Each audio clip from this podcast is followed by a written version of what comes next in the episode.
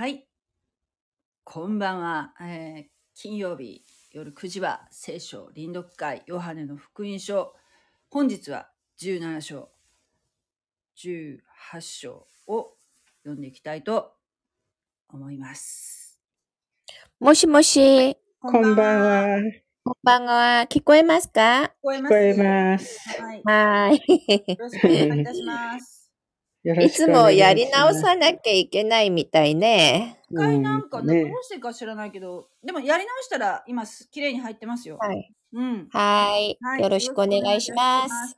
それでは、えー今日はヨハネの福音書の17章読んでいきたいと思います。よろしくお願いいたします。17と18ですね。はい。はい。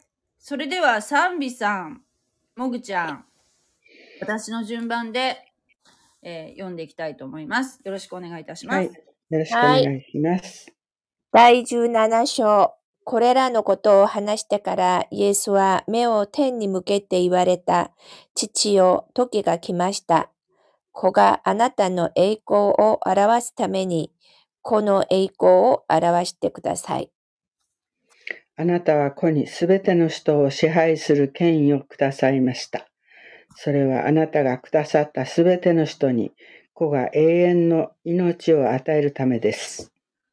永遠の命とは唯一の誠の神であるあなたとあなたが使わされたイエス・キリストを知ることです。私が行うようにと、あなたが与えてくださったわた技を成し遂げて、私は地上であなたの栄光を表しました。父よ今あなたご自身が見前で私の栄光を表してください。世界が始まる前に一緒に持っていたあの栄光を。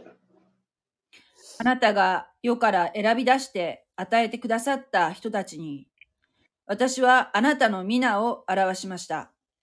彼らはあなたのものでしたが、あなたは私に委ねてくださいました。そして彼らはあなたの御言葉を守りました。あなたが私にくださったものはすべて、あなたから出ていることを今彼らは知っています。あなたが私にくださった御言葉を私が彼らに与えたからです。彼らはそれを受け入れ、私があなたの元から出てきたことを本当に知り、あなたが私を使わされたことを信じました。私は彼らのためにお願いします。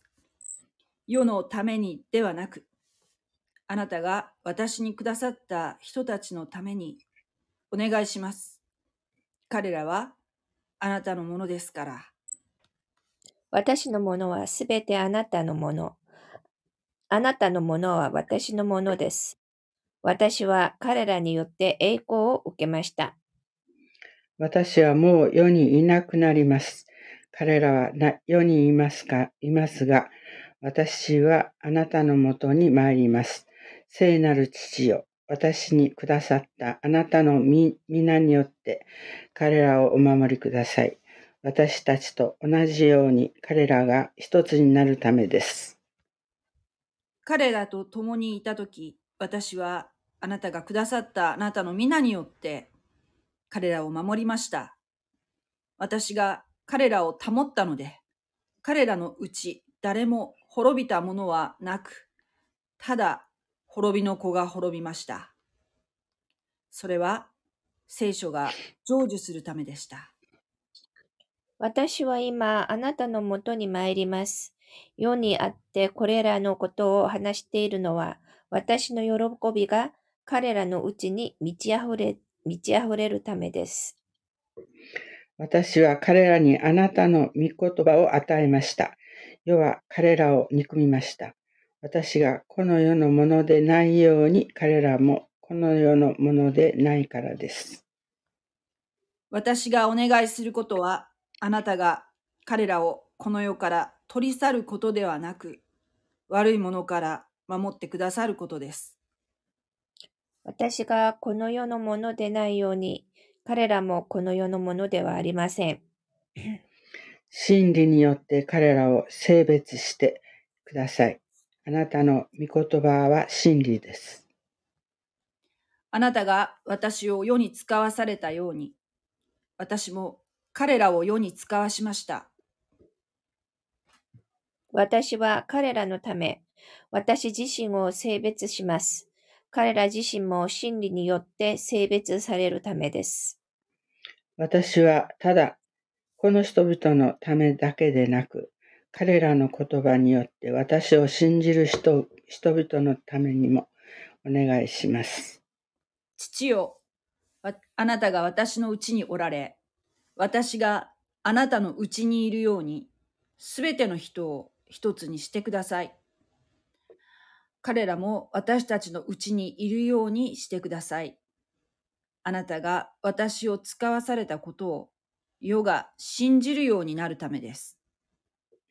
また私はあなたがくださった栄光を彼らに与えました。私たちが一つであるように、彼らも一つになるためです。私は彼らのうちにいて、あなたは私のうちにおられます。彼らが完全に一つになるためです。また、あなたが私を使わされたことと、私を愛されたように、彼らも愛さ愛されたことを世が知るためです。父よ、私にくださったものについてお願いします。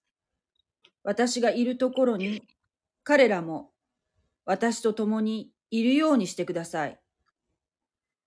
私の栄光を彼らが見るためです。世界のもといが据えられる前から私を愛されたゆえに、あなたが私にくださった栄光を正しい父よ、この世はあなたを知りませんが、私はあなたを知っています。また、この人々はあなたが私を使わされたことを知っています。私は彼らにあなたの皆を知らせました。また、これからも知らせます。あなたが、あなたが私を愛してくださった愛が彼らのうちにあり、私も彼らのうちにいるようにするためです。18章これらのことを話してからイエスは弟子たちと共にキデロンの谷の向こうに出て行かれた。そこには園があり、イエスと弟子たちは中に入られた。一方、イエスを裏切ろうとしていたユダもその場所を知っていた。イエスが弟子たちとたびたびそこに集まっておられたからである。それでユダは一体一体の兵士と祭司長たちやパリサイ人たちから送られ送られた下役人たちを連れ、明かりと松明と武器を持ってそこにやってきた。イエスはご自分に起ころうとしていることをすべて知っておられたので、進み出て、誰を探しているのかと彼らに言われた。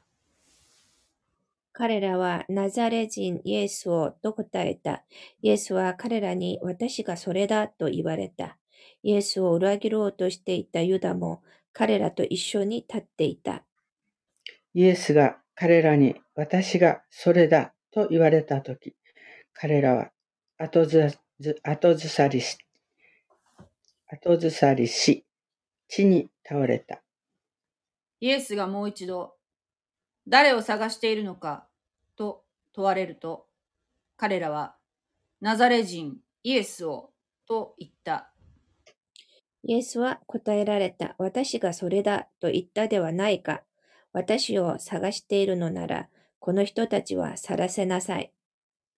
これはあなたがくださった者たちのうち、私は一人も失わなかったとイエスが言われた言葉が成就するためであった。シモン・ペテロは剣を持っていたので、それを抜いて、大祭司のしもべに切りかかり、右の耳を切り落とした。そのしもべの名はマルコスであった。イエスはペテロに言われた。剣を鞘に収めなさい。父が私にくださった杯を飲まずにいられるだろうか。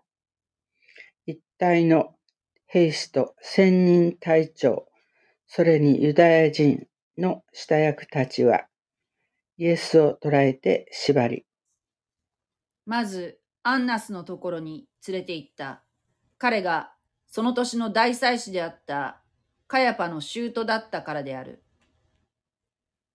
カヤパは一人の人が民に代わって死ぬ方が得策であるとユダヤ人に助言した人である。シモン・ペテロともう一人の弟子はイエスについて行った。この弟子は大祭司の知り合いだったので、イエスと一緒に大祭司の家の中庭に入ったが、ペテロは外で門のところに立っていた。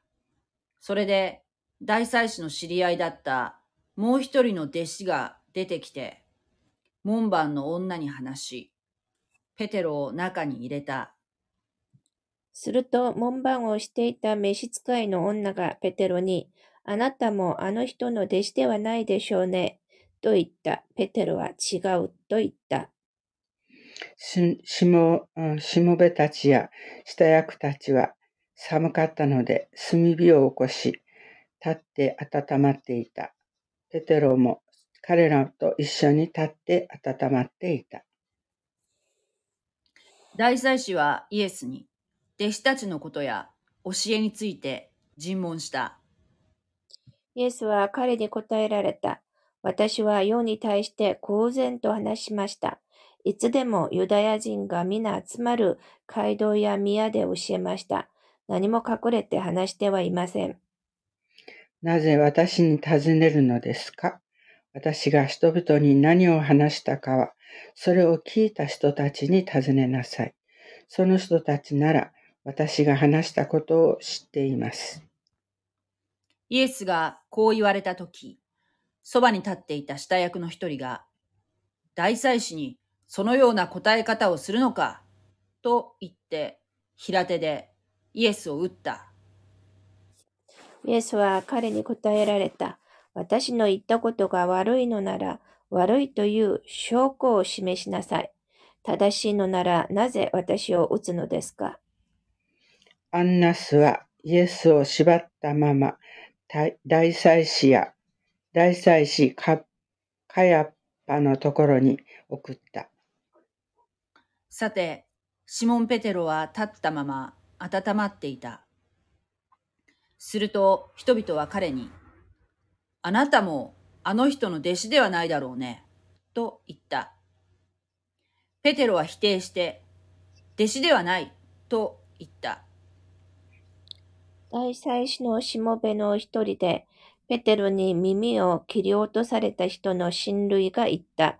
あなたがそのであの人と一緒にいるのを見たと思うが、ペテロは再び否定した。すると、すぐに鶏が鳴いた。さて、彼らはイエスをカヤパのもとから総督官邸に連れて行った。明け方のことであった。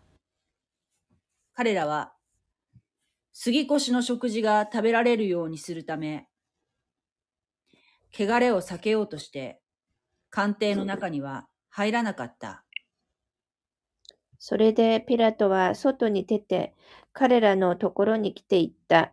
この人に対して何を告白するのか。彼らは答えた。この人が悪いことをしていなければ、あなたに引き渡したりはしません。そこでピラトは言った。お前たちがこの人を引き取り、自分たちの立法に従って裁くがよい。ユダヤ人たちは言った。私たちは誰も死刑にすることが許されていません。これはイエスがどのような死に方をするかを示して言われた言葉が成就するためであった。そこでピラトは再び総督官邸に入り、イエスを呼んで言った。あなたはユユダヤ人の王なのか？イエスは答えられた。あなたはそのことを自分で言っておら、言っているのですか？それとも私のことを他の人々があなたに話したのですか？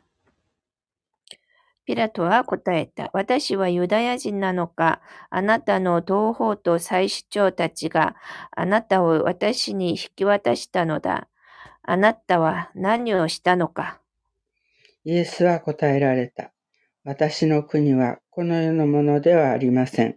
もしこの世のものであったら、私のしもべたちが私をユダヤ人に渡さないように戦ったでしょう。しかし、事実私の国はこの世のものではありません。そこでピラトはイエスに言った。それではあなたは王なのか？イエスは答えられた。私が王であることはあなたの言う通りです。私は真理について証しするために生まれ、そのために世に来ました。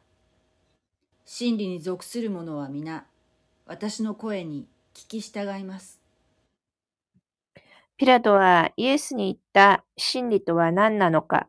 こう言ってから再びユダヤ人たちのところに出て行って彼らに言った。私はあの人に何の罪も認めない。杉越の祭りでは、誰が、誰か一人をお前たちのために釈放する習わしがある。お前たちはユダヤ人の王を釈放することを望むか。すると彼らは再び大声を上げて、その人ではなく、バラバを、と言った。バラバは強盗であった。アーメン。アーメン。ねわかりました。はい。はい。はい。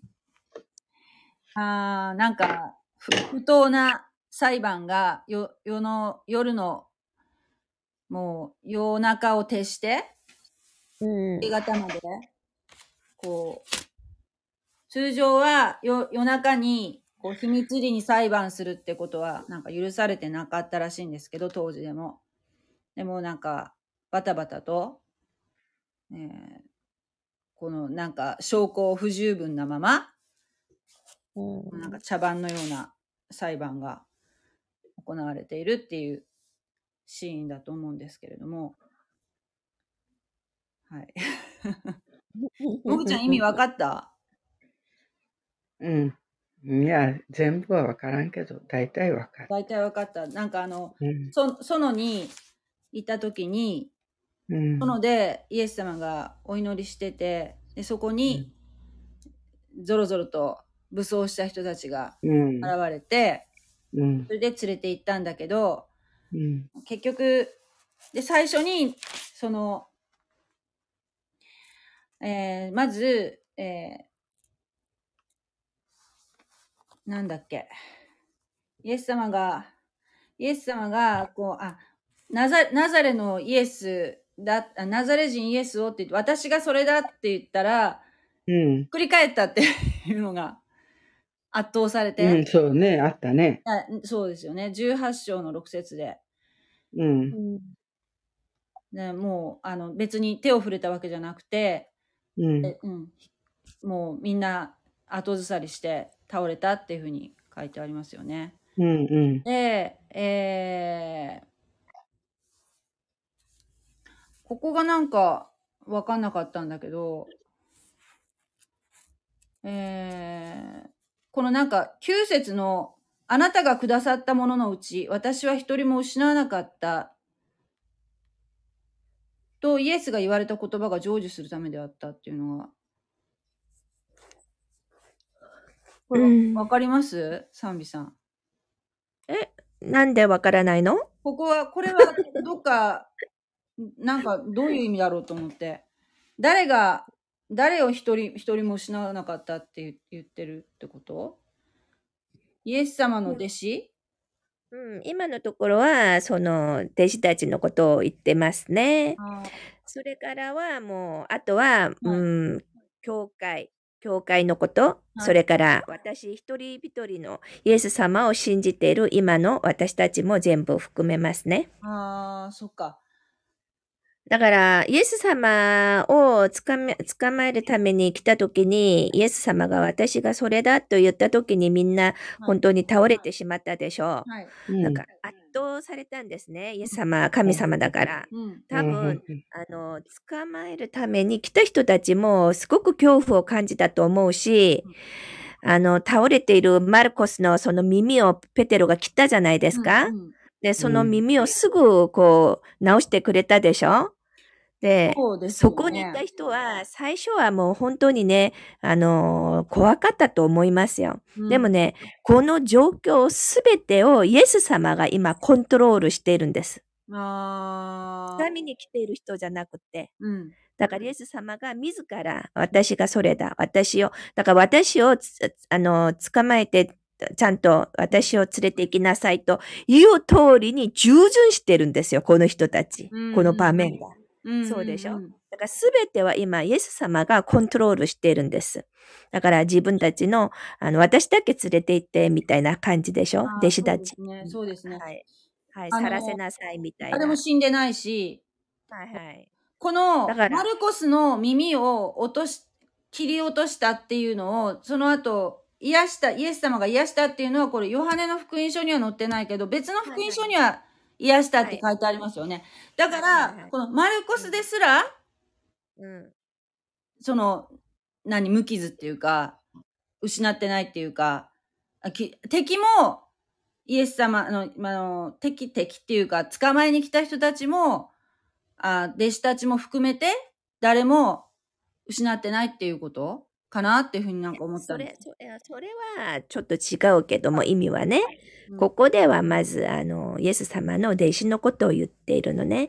だからその17章が大事なんですよ。これは大祭司の祈りと言えるようなうんあの御言葉ですね。10 17章全体が。七章あ、イエス様の祈り？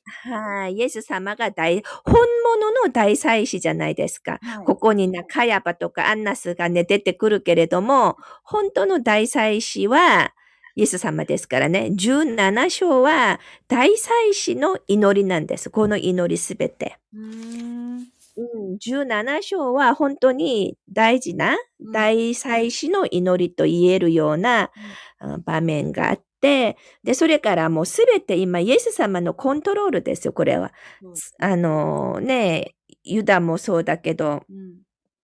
みんな多分、イエス様をうんこう捕まえるために来た来ていた人たちも、今なんか従順しているような感じでしょ？そうですね。イエス様を捕まえに来て、来ているんだけれども、うんなんか、捕まえに来たっていうのも、その、それすらもそうそうそう。殺されてるっていう感じ。はい。だから、あの、私たちはイエス様がこう十字、イエス様の十字架の事件、十字架の目的は、うん第一番の目的は何だと思いますか？この世界を回復するために、うん、だかイエス様のら、栄光を表すために？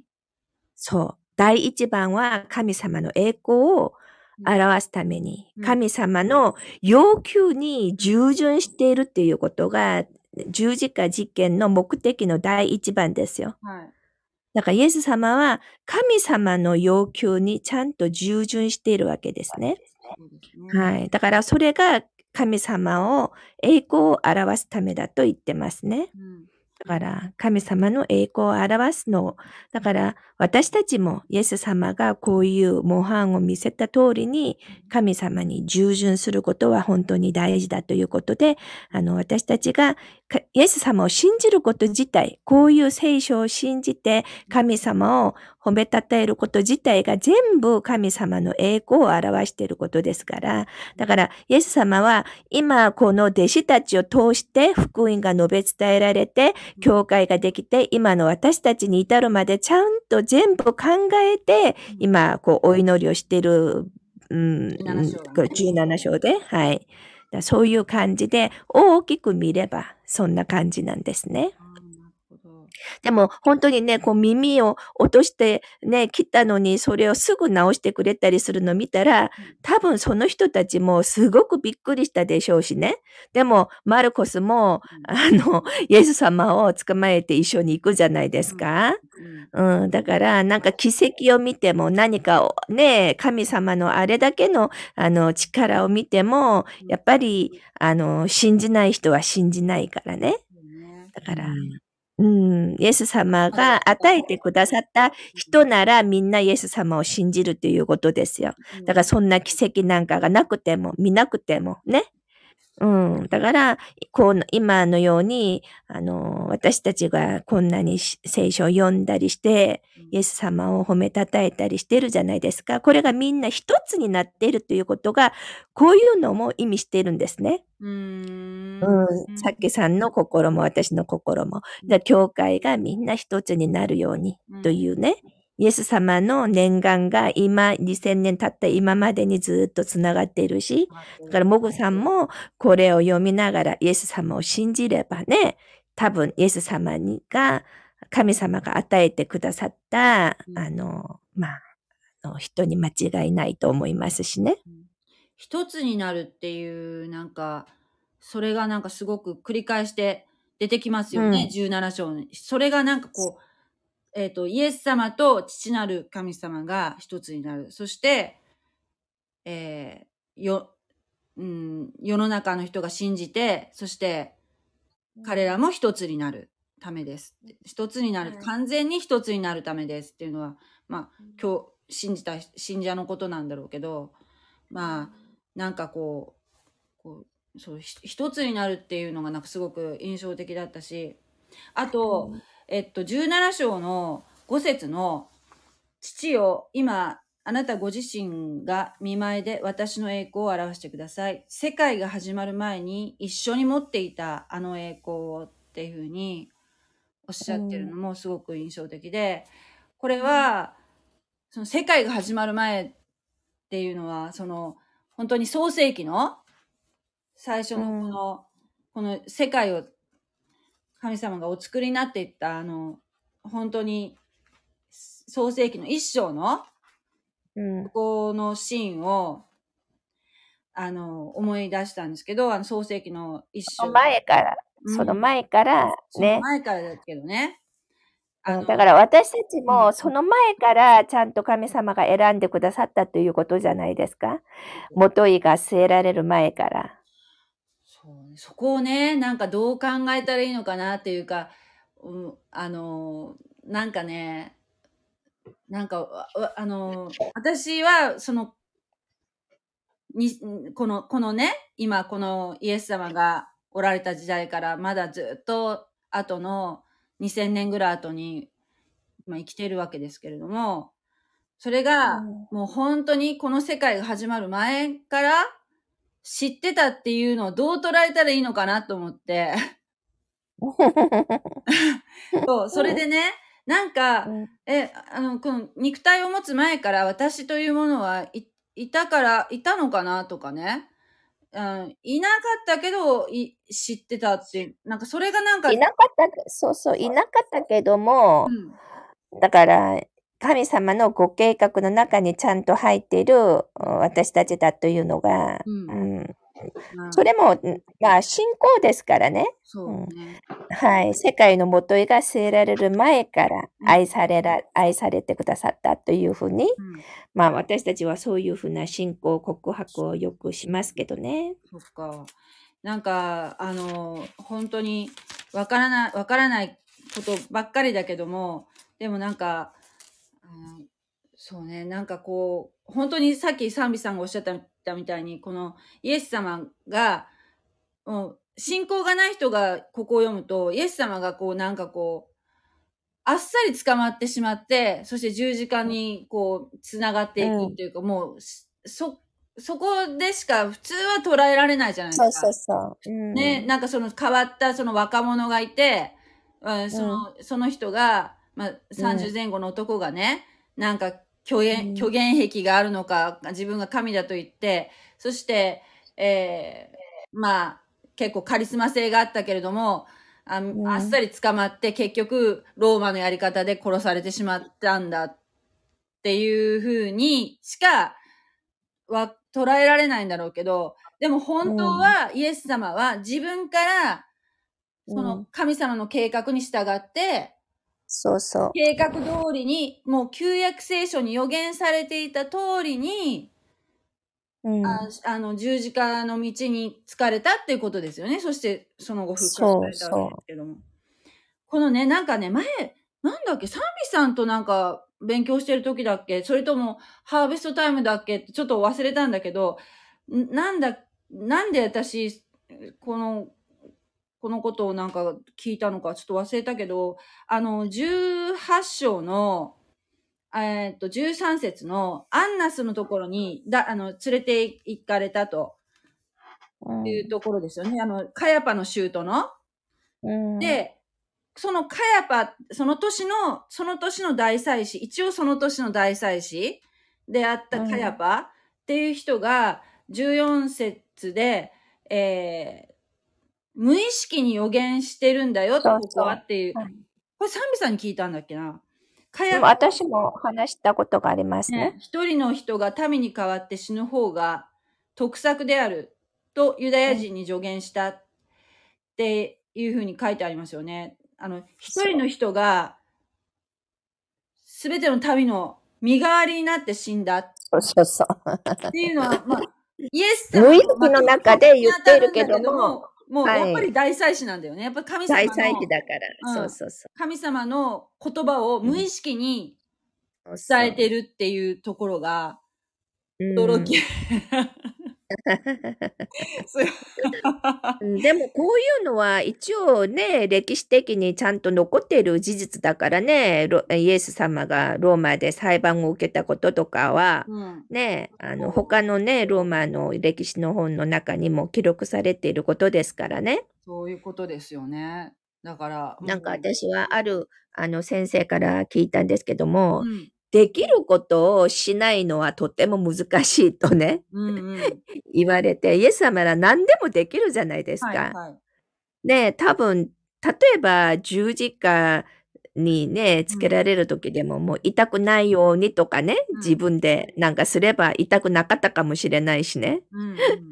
ね、鞭で打たれた時でももう痛くないようにちゃんとすれば、うん、ね、ね、できるはずだけど、んできることをやらないっていうことは本当に難しいことだったっていうね。全部う受け、受けられたんですよね。全部、そうそう。もろにうんね。だからもう何もできなくて、ね、もうそれをもう受け、諦めて受けられるのとね、うん全然違うとね、あの、できるのにしないっていうのが本当に偉いことだよって言われたことがあります。そうですよね。これまでも、その、うん大勢の人が捕まえに来ても、スーッと、その群衆からすり抜けて、逃れたりされて、まあその時が来てないからって言って、逃れることが何度もね、そうやって、はい。あの、その群衆から離れるっていうことは、おできになってたんだけど、これはもう神様の時が来たから、それにイエス様は従ったんですよね。うん。ほんそれはもう本当に、私だったらできないけど、やっぱイエス様だからできたってことかなと思って、もう本当に、うん、なんかこれもう未信者の人になんて説明したらいいかわからないんだけど、やっぱなんか、こう、こういうのがはーって、こう、納得するっていうのがなんか不思議ですよね。なんかこう、スッとそうね。とね。はうん。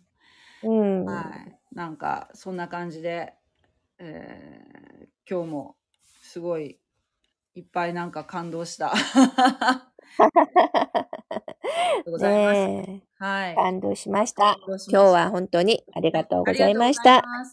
それでは、はいよろしくお願いいたします。おやすみなさい。おやすみなさい。